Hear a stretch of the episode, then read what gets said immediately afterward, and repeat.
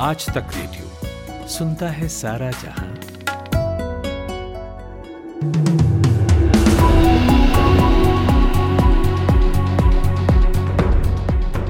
नमस्कार, आज तक रेडियो पर आप 10 बजे का न्यूज़ पॉडकास्ट पाँच मिनट सुन रहे हैं।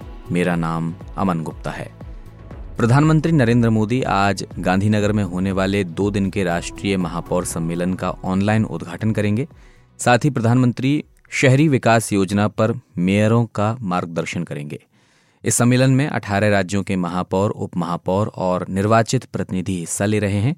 महापौर सम्मेलन में बीजेपी के राष्ट्रीय अध्यक्ष जेपी नड्डा, महाराष्ट्र के डिप्टी सीएम देवेंद्र फडणवीस और केंद्रीय मंत्री हरदीप पुरी भी शामिल होंगे। कांग्रेस सांसद राहुल गांधी ने पार्टी की भारत जोड़ो यात्रा के तेरहवें दिन की शुरुआत अलपुझा ज़िले के चेरथाला से की।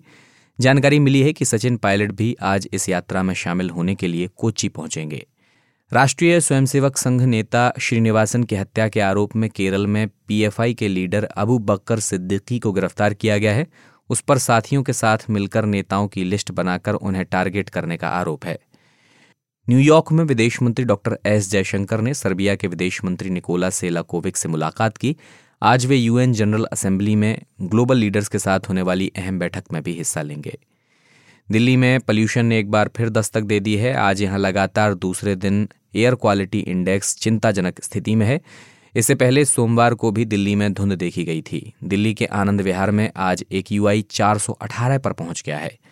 राष्ट्रपति द्रौपदी मुर्मू ने आठ आईआईटीज में डायरेक्टर्स की ज्वाइनिंग को मंजूरी दे दी है, जिनमें से दो को दूसरे कार्यकाल के लिए फिर से ज्वाइनिंग मिली है। आईआईटी भिलाई के डायरेक्टर रजत मुना को आईआईटी गांधीनगर का डायरेक्टर नियुक्त किया गया है, जबकि आईआईटी धारवाड़ के डायरेक्टर पी सेशु को आईआईटी गोवा का डायरेक्टर बनाया गया है। इलाहाबाद यूनिवर्सिटी के छात्रों ने चार गुना फ़ीस बढ़ाने के खिलाफ आज बारह बजे से बड़े प्रदर्शन का ऐलान किया है।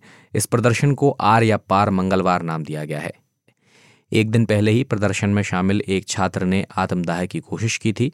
छात्र ने आरोप लगाया था कि आंदोलन में शामिल होने की वजह से पुलिस उसके परिवार के लोगों को परेशान कर रही है। समाजवादी पार्टी के वरिष्ठ नेता आज़म खान और उनके बेटे अब्दुल्ला आज़म समेत सात लोगों के खिलाफ एफआईआर दर्ज की गई है।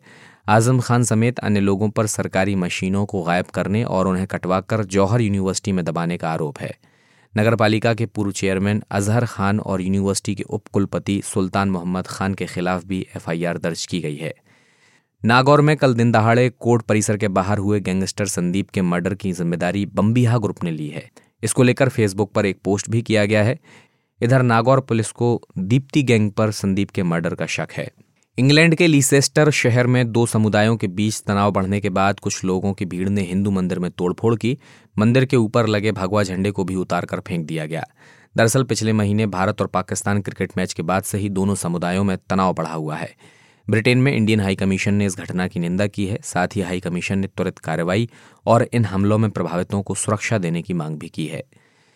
रूस से एलएनजी यानी लिक्विफाइड नेचुरल गैस शिपमेंट की डिलीवरी रद्द होने के बाद भारत को इसके लिए दोगुनी कीमत का भुगतान करना पड़ा है।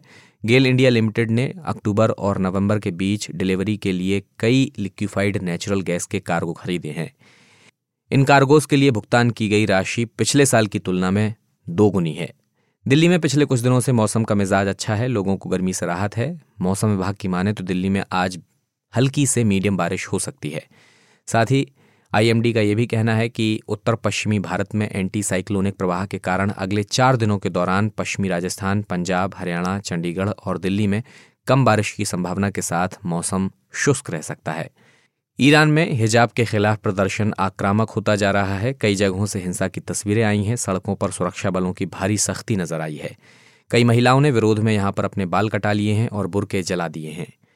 ताइवान में कल आए भूकंप से भारी नुकसान हुआ है। यहाँ गाउलियो ब्रिज गिर गया है। वहीं आज सुबह जापान में भी भूकंप के झटके महसूस किए गए। रेक्टर स्केल पर इनकी तीव्रता चार मापी गई हालाँकि अभी तक किसी तरह के नुकसान की कोई खबर नहीं है। इसके अलावा मैक्सिको में भूकंप के बाद मंजानिलो पोर्ट पर बाढ़ के हालात बन गए हैं। साथ ही सुनामी का अलर्ट भी जारी किया गया है। ये था आज तक रेडियो पर दस बजे का न्यूज़ पॉडकास्ट पाँच मिनट। एक बजे और चार बजे आपके लिए पाँच मिनट का पॉडकास्ट लेकर फिर हाजिर होंगे। मेरा नाम अमन गुप्ता है। सुनते रहिए आज तक रेडियो। नमस्कार। आप सुन रहे हैं आज तक रेडियो।